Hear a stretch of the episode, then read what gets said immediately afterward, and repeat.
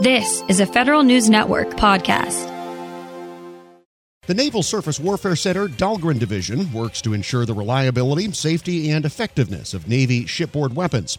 All but a handful of its nearly 5,000 federal employees are civilians, aided by several thousand contractors. For the second installment in this week's series, looking at Dahlgren's activities, Federal News Network's Tom Temin spoke with the division's technical director, Dale Sisson. Let's just give the overview of Dahlgren from your standpoint as the top civilian engineer, if you will. This is not academic engineering at all, is it? It is not. It's definitely hands on research, development, test, and evaluation. We maintain a workforce of nearly 5,000 government civilians and another 4,000 folks from the contractor community that execute about a $1.9 billion portfolio annually to deliver warfighting capability to our fleet. And the facilities here must be extensive because of all the range of projects from stuff you can't see, like software, to testing, firing, and so forth. Give us a sense of the range of what's here. Well, the range of what's here is a great way to put it because we are anchored around the Potomac River test range that includes really the length of the Potomac River to the mouth of the Chesapeake Bay, identified in certain increments that allow us to do open air testing on that range. So we've fired ordnance down the Potomac River test range now for going on 104 years. And so that's really the anchor for us as an organization and where that hands on research, development, test, and evaluation mindset started. Over the years, that's expanded greatly uh, to include a very broad portfolio. And today is very software centric, actually. You mentioned the software piece. Even hands on work can be done in, in the software world. So we take great pride in having our technical workforce really ply their trade so they have an opportunity to come here and work in their areas of expertise to do really critical mission work for the Department of the Navy. So that includes the Navy and the Marine Corps. So, as one of the 10 Warfare Center divisions within NAVSEA, we also serve as the Marine Corps Warfare Centers in a lot of ways as well. Our facilities, uh, we're larger than 300 plus buildings, so a tremendous footprint in that regard. That's everything from internal areas to test electromagnetic effects to software collaboration and coding spaces, the ability to do environmental test and evaluation of our ordnance and weapons systems, and integrated warfare systems laboratory where we have the opportunity to bring combat systems online for the fleet. So we're really all about doing very complex things in the naval warfighting environment, and we talk a lot about being the leader in warfare systems development and integration. So solving those complex problems that allow us to put ordnance downrange and hit an intended target. There's a lot of complex math science and engineering behind that, and that's really who we are. Yeah, so the original calculations done by ENIAC yeah.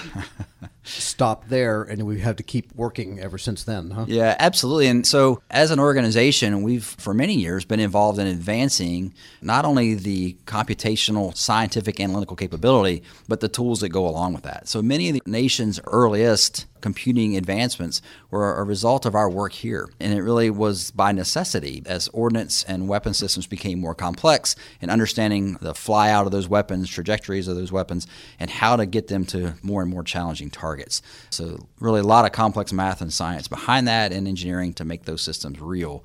And we've had to advance our disciplines, like systems engineering, for example, is a discipline that I think you can really say that NSWC Dahlgren Division has played a large part in developing that capability for our nation over the last 60 or so years, probably longer than that.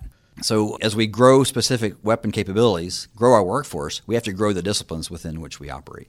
And you mentioned a lot of how software has become important to calculating how Absolutely. all of these weapons work. Is there also research and development yet to be done, or do you do it here on the weapons themselves? So the mechanical and chemical aspects of putting that shell on target. Absolutely. There are a number of elements that go into building a weapon system. We are very much a leader in the sensing side of things. So, radar engineering, for example, and the development that goes on there.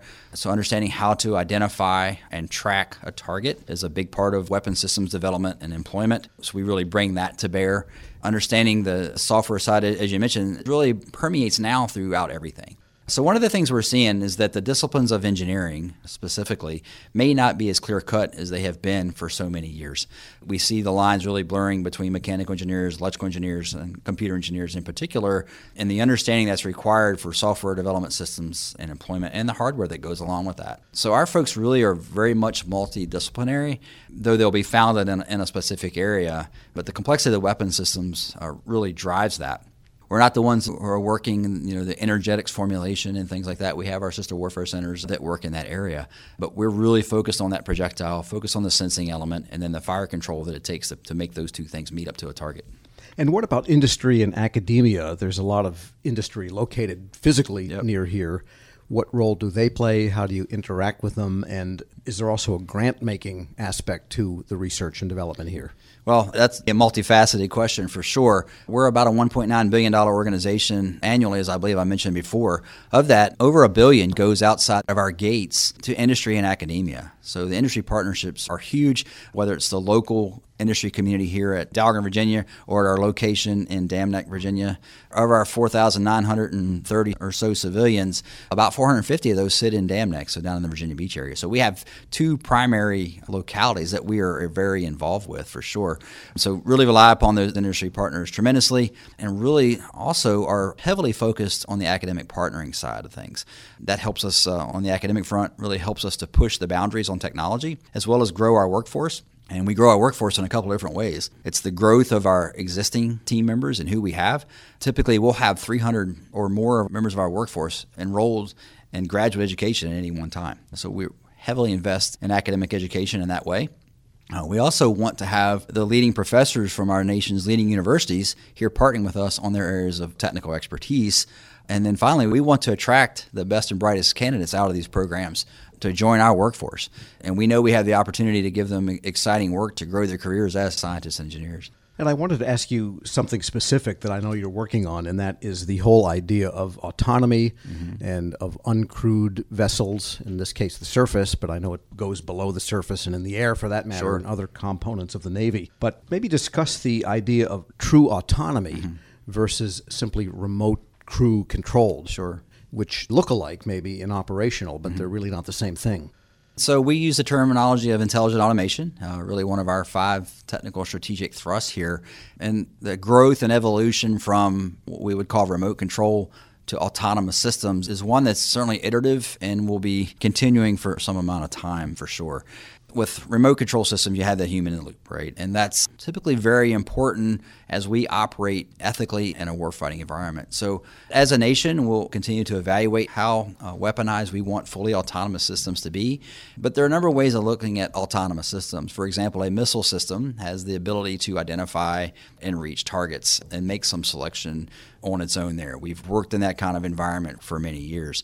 You know, some of the things that folks will talk about and, and maybe the more uh, had been viewed as science fiction kind of realm that have the ability to come to reality are automated soldiers or sailors and, and Marines and, and airmen and, and how we execute that. So, how we weaponize some of those uh, autonomous capabilities brings into our calculus the system safety element. And so, system safety is a big part of our portfolio. So, we have the leading safety experts uh, in these weapon systems to make sure we understand their operation. And the more autonomous a system gets, and the more decisions that system can make, uh, the more it opens up your risk, the requirement on us to understand how to assess that risk, assume risk in, in the right places. You know, as the United States of America, we operate under a set of uh, set of ethics and, and, and a code of operation, and how we not only look out for the safety of our personnel, but how we look out for the safety of those who may be impacted in a warfighting type environment. So all of those elements come into play. It's not just simply the technology piece. We know a lot about how to do that technology piece, and we are employing that for surface warfighting solutions.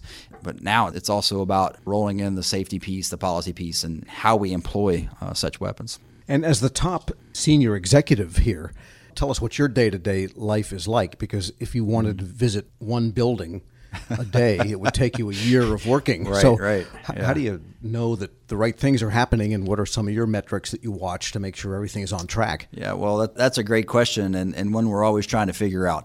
Really, the correct answer is there we have a tremendous leadership team here that surrounds me. I have 28 other executives that I directly supervise on the technical front as well as organizationally. So we have seven technical departments, three outstanding business related departments where we do contracts, all of our financial operations, human resources, security, and all of the things that it requires to make our technical business tick. And so having that tremendous team around me is really what it's all about. It's really my role to set the vision and strategy for the organization and then to work with that team to make it happen.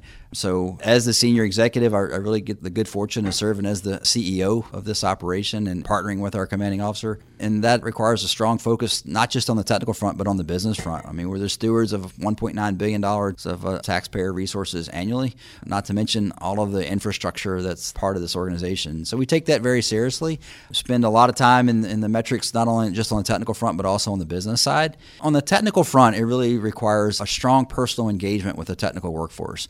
So I invest a lot of my time in doing that whether that's out in full day reviews with the technical departments and, and, understanding the progress in specific technical areas. I am the steward of 37 what we call technical capabilities for the warfare centers. Uh, and so it's my job to make sure that we, within each of those technical capabilities, that we really do have the technical expertise that we're charged with maintaining and growing. And growing may or may not be in numbers, it's, but it's growing those disciplines that we're responsible for. So there are a number of metrics and dashboards that we pay attention to, but it's really about the one-on-one interaction with members of the team to see the progress that we're making. You got to lay eyes on the systems and the technology that you're part of and have boots on the ground. And that's the, the method that I employ. And when there are firing tests, do you go down and watch? Sure, and we can do that in a number of ways, whether it's in remote sites where we have full metrics and, uh, and, and, visibility and, and, communication what's happening, or actually standing out on the range. You know, and our tests range from firing systems downriver to modeling and simulation events that are equally as exciting. Dale Sisson is technical director for the Naval Surface Warfare Center Dahlgren Division, talking there with Tom Temin while on a Federal Drive field trip. We'll post all of the interviews at federalnewsnetwork.com slash Federal Drive. And tomorrow, we'll hear from Danielle Ross, who's in charge of the Integrated Engagement Systems Unit. This episode is brought to you by Zelle. Whenever you're sending money through an app or online, it's important to do it safely. Here are a few helpful tips. First, always make sure you know and trust the person you are sending money to. Second, confirm you have entered their contact details correctly. And finally, if you don't trust the person, or your recipient is rushing you to send money right away, think twice before sending money through an app or online. Grab a 30-day free trial of Live by Live Plus, and you'll get unlimited skips, commercial-free music, and all of the podcasts and live streaming events you can handle. Visit livexlive.com slash podcast one to learn more and start your free trial.